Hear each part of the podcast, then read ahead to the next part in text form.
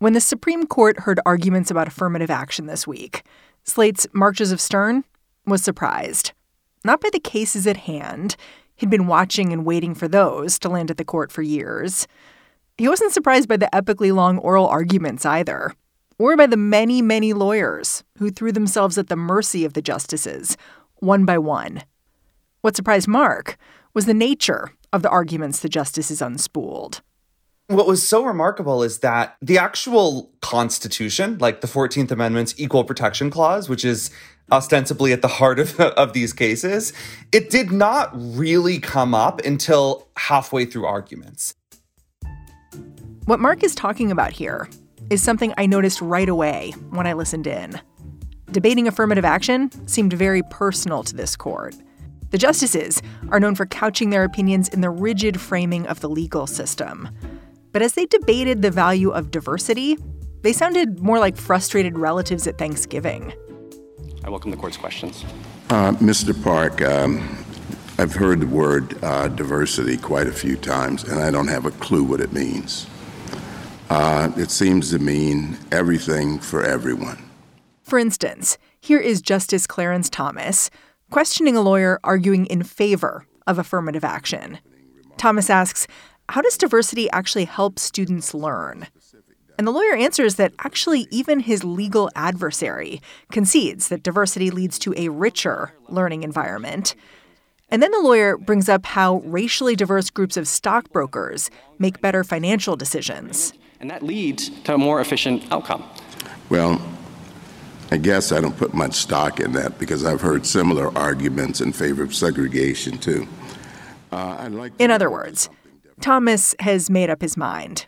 Or as Mark says, these are not legal arguments, and they barely pretend to be. And I think if you're Clarence Thomas, you genuinely believe that young black children are grievously harmed when the, the government or even private institutions consider their race in uh, deciding whether or not to, to give them an education. And I think all of these justices are thinking about themselves when they were young, ambitious high schoolers. They're thinking about their own kids for the ones who have them.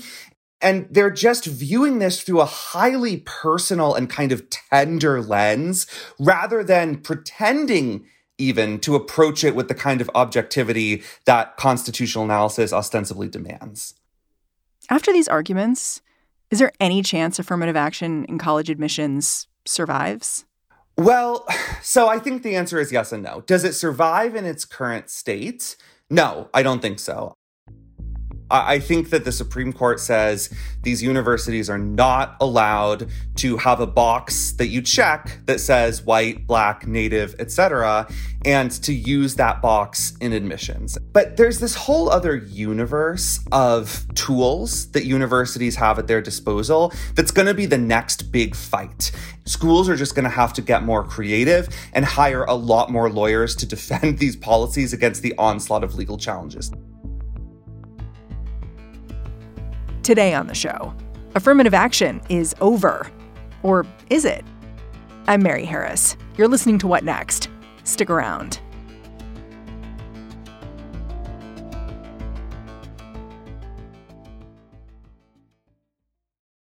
This episode is brought to you by Discover. When it comes to your finances, Discover wants you to know they are the credit card that is always there for you. With 24 7 US based live customer service everyone has the option to talk to a real person anytime, day or night. Yep, that means no more waiting for quote normal business hours just to get a hold of someone. We are talking real service from real people whenever you need it. Get the customer service you deserve with Discover. Limitations apply. See terms at discover.com/slash credit card. This is the story of the one. As head of maintenance at a concert hall, he knows the show must always go on. That's why he works behind the scenes, ensuring every light is working, the HVAC is humming, and his facility shines. With Grainger's supplies and solutions for every challenge he faces, plus 24 7 customer support, his venue never misses a beat. Call click grainger.com or just stop by. Grainger, for the ones who get it done.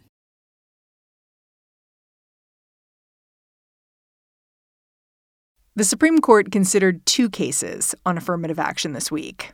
They took on the admission standards at both the University of North Carolina and Harvard. Plaintiffs argue that because the 14th Amendment's Equal Protection Clause bars racial discrimination by government entities, a public university, or even a private university that accepts federal funds, cannot use race as a factor in admissions. The Harvard case was devised partly as a response to um, Fisher v. Austin, which was the 2016 decision in which the Supreme Court upheld affirmative action um, uh, for the, third time in many years. The first decision was in 1978.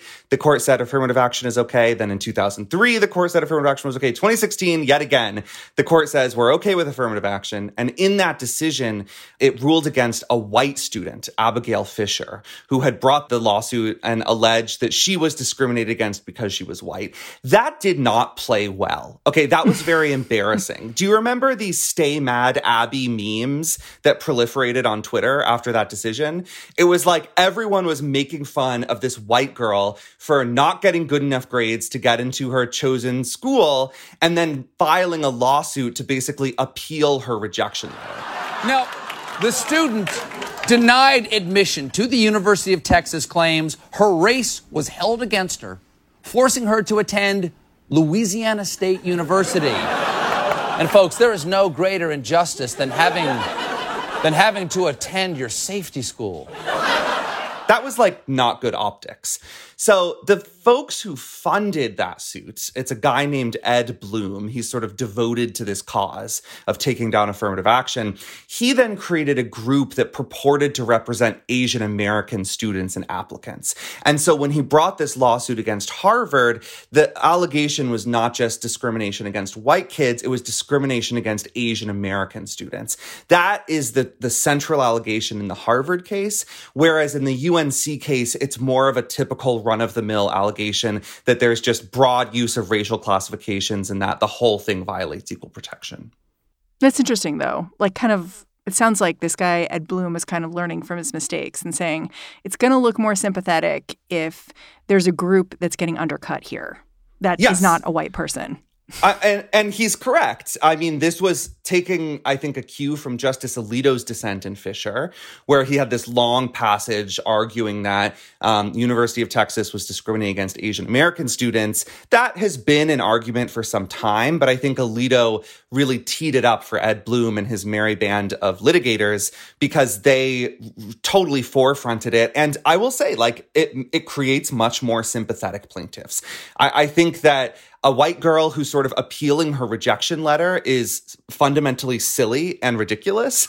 Whereas Asian American students who feel that they were discriminated against, who are arguing that they have to hide their identities to get into good schools, there is real emotional and intellectual appeal in that. And it creates far better PR for this case than Abigail Fisher ever could.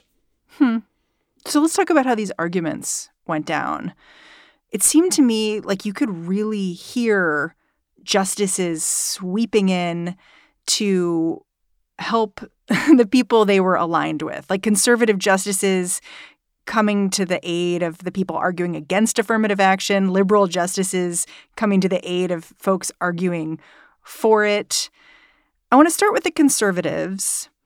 One thing I kept hearing was that college admissions is a zero sum game the idea that you're in and you're out.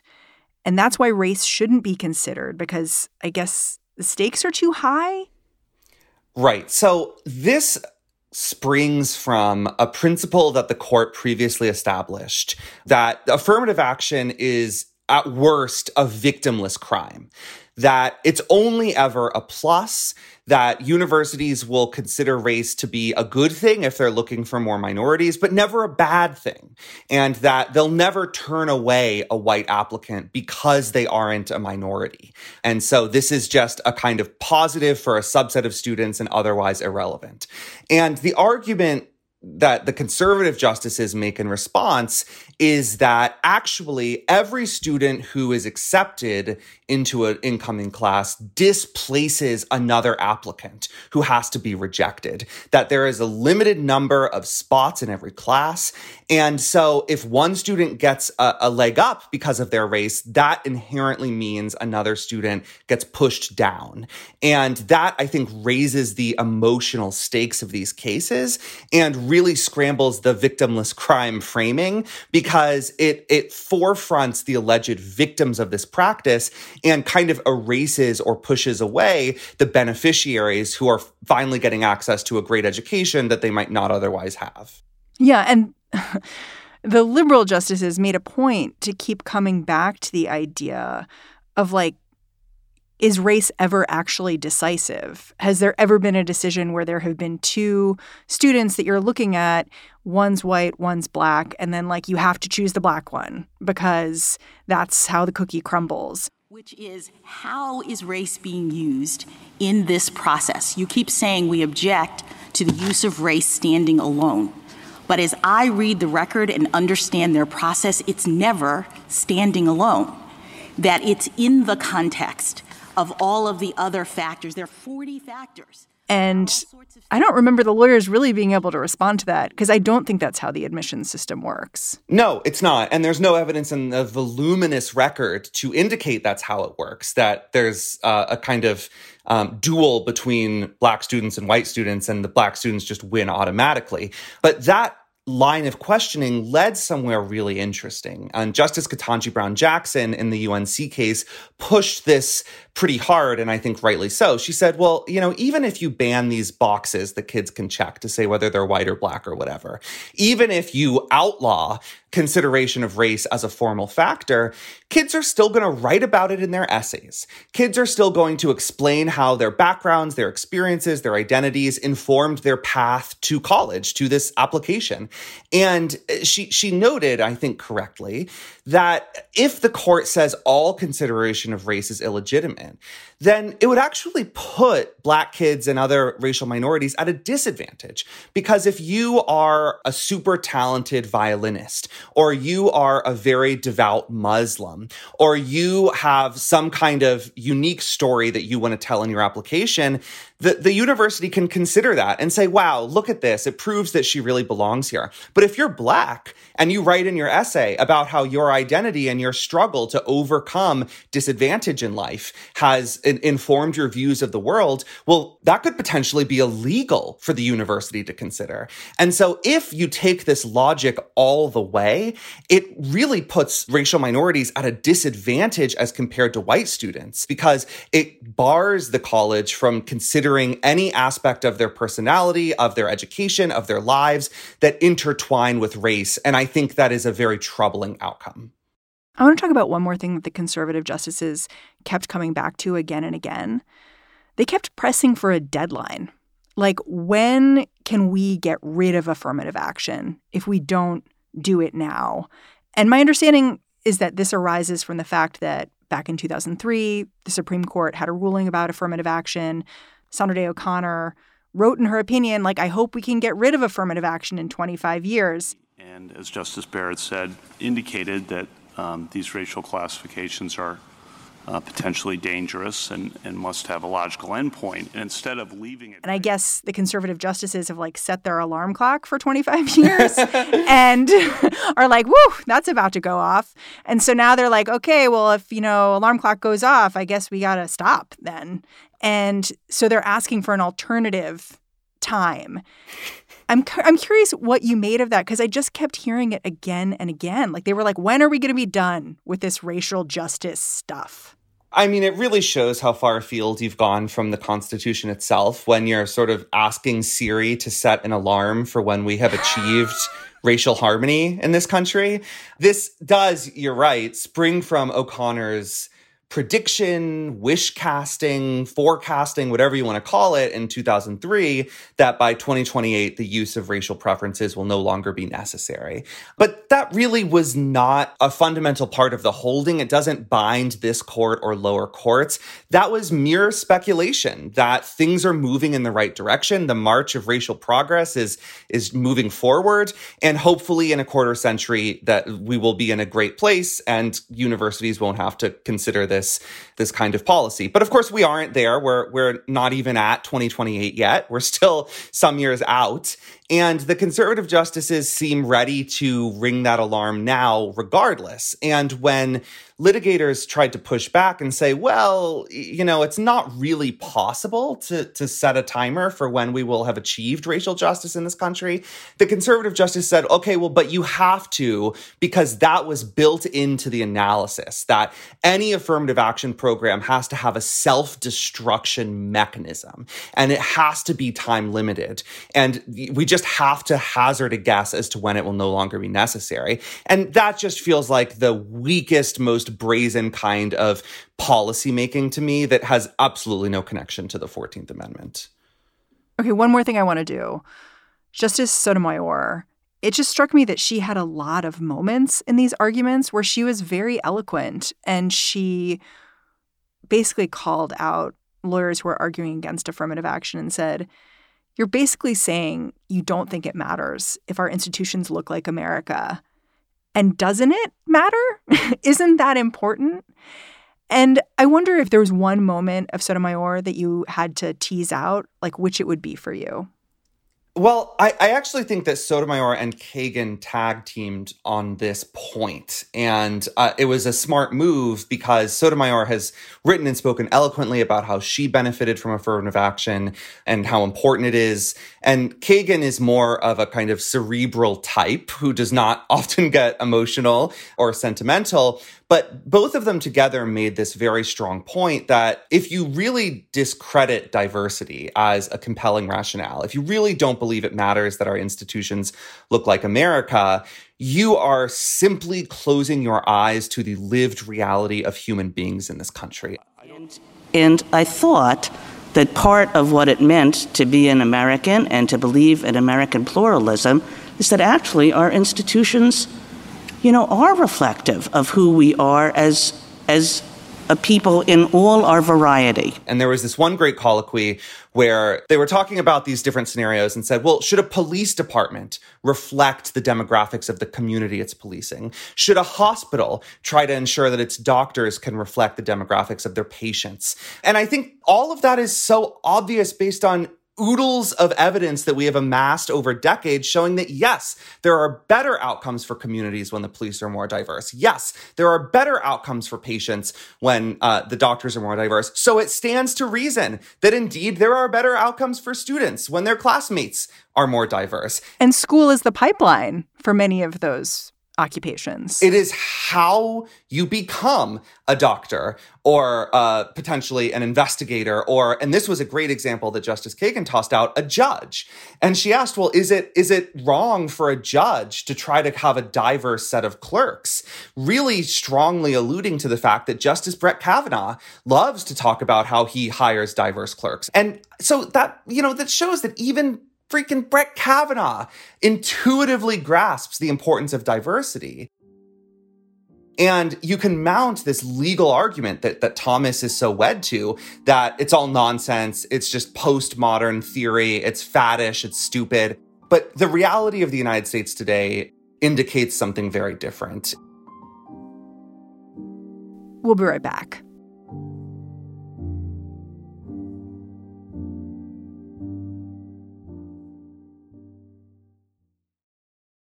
This episode is brought to you by Progressive Insurance. Hey, listeners, whether you love true crime or comedies, celebrity interviews, news, or even motivational speakers, you call the shots on what's in your podcast queue, right?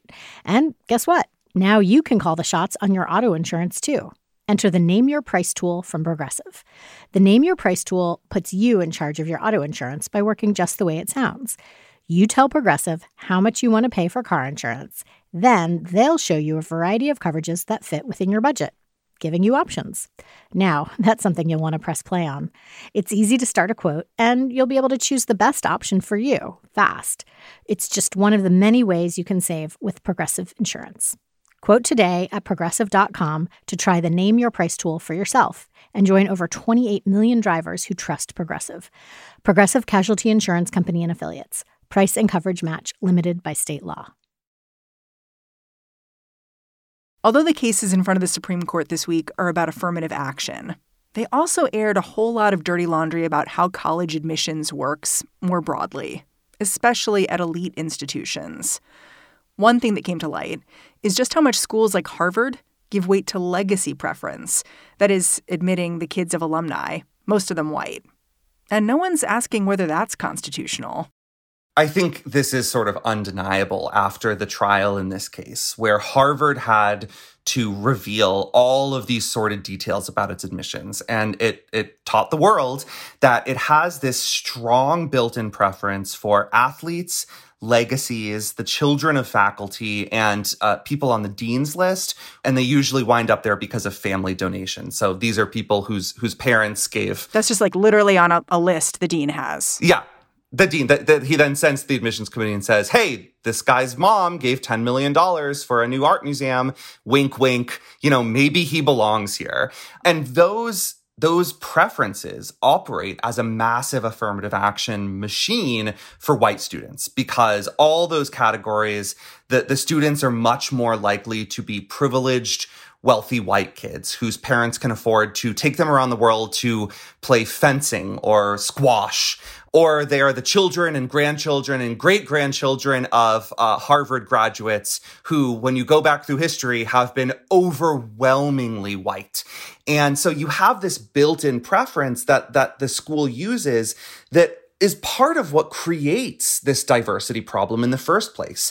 In a recent six year period, 2,200 out of nearly 5,000 admitted white students at Harvard fell into one of these categories. Okay. And that is wow. a figure significantly higher than the overall number of admitted students who are Black or Hispanic. So more white kids are getting into Harvard because of this affirmative action for whites program than uh, black and Hispanic kids are getting in just on the whole. And so I think there's a lot of valid criticism of how Harvard operates. It's clear that the school is not a meritocracy, that it is not using merit based policies to figure out who belongs there. Well, I mean, you could tell the conservatives knew that this was a good argument for them. Neil Gorsuch kept returning to the idea of squash players getting into Harvard. He really wanted to talk about that. And I guess I wonder if the justices are about to drive a stake through the heart of affirmative action, do you think that the preference for wealthy white people for legacies is going to have to die with it? It just seems like it'll be harder to justify those things if you're having to completely upend the way you admit kids?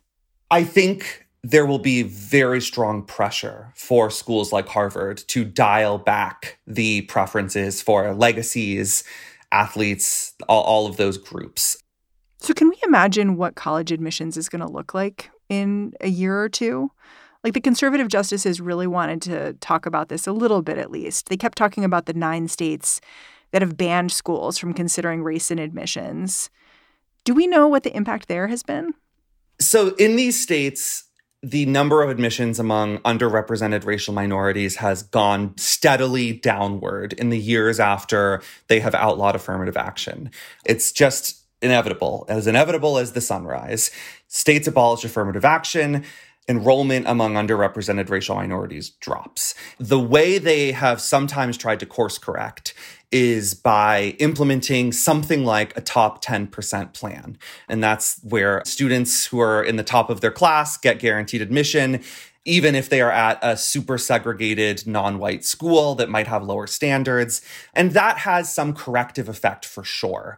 But at the end of the day, it seems very, very difficult to get back to where a school was when it was just allowing students to check a box and using that in the admissions process. It seems like that is the best way to ensure that a class has something approaching true representation of what this country looks like. And when you take that away, you leave schools with very broad, imperfect tools that will be subject to future litigation after this case and that don't accomplish what their proponents sometimes claim because again, they're just so such blunt instruments. It's impossible to recapture what schools are doing right now. Mark says exactly how this case shakes out is going to depend on the court's ideological center. These days, that's Chief Justice John Roberts and Justice Brett Kavanaugh. Kavanaugh, in particular, has been sort of receptive to programs meant to increase diversity in the past. In a case the court considered a couple months back, he sided with the liberals to allow a magnet school in Virginia to implement the kind of regional 10% plan Mark just described. Whether he's going to be able to sway any of his conservative colleagues this time around, though, that's an open question. You know, this is one of those instances where it really matters who writes the decision, okay? Because we know pretty well how this case is going to come out. The court's going to say that what Harvard and UNC are doing is illegal and send schools back to the drawing board. If Clarence Thomas writes it, he's going to like preemptively try to ban any effort to build diversity in a student body because he doesn't think that's a legitimate goal. He thinks it's in fact bad because diversity is nonsense. But if you give this decision to Brett Kavanaugh, or maybe if John Roberts writes it, you you'll probably see more wiggle room for the kinds of measures that most Americans do seem to support. And I think that would be the better political move here. You know, if we accept as I believe that this case is really all about policy and politics, it would make a lot of sense for Roberts to say something like, well, checking a box is isn't allowed, but a top 10% plan is. Or, you know, diversity is an admirable goal, but schools have no business relying on stereotypes to achieve it. And leaving room for experimentation. And so we'll see Roberts potentially take a thwack at it, or perhaps assign it to Clarence Thomas and have him burn the entire house down. Mark Joseph Stern, thanks for coming on the show. Thanks, Mary.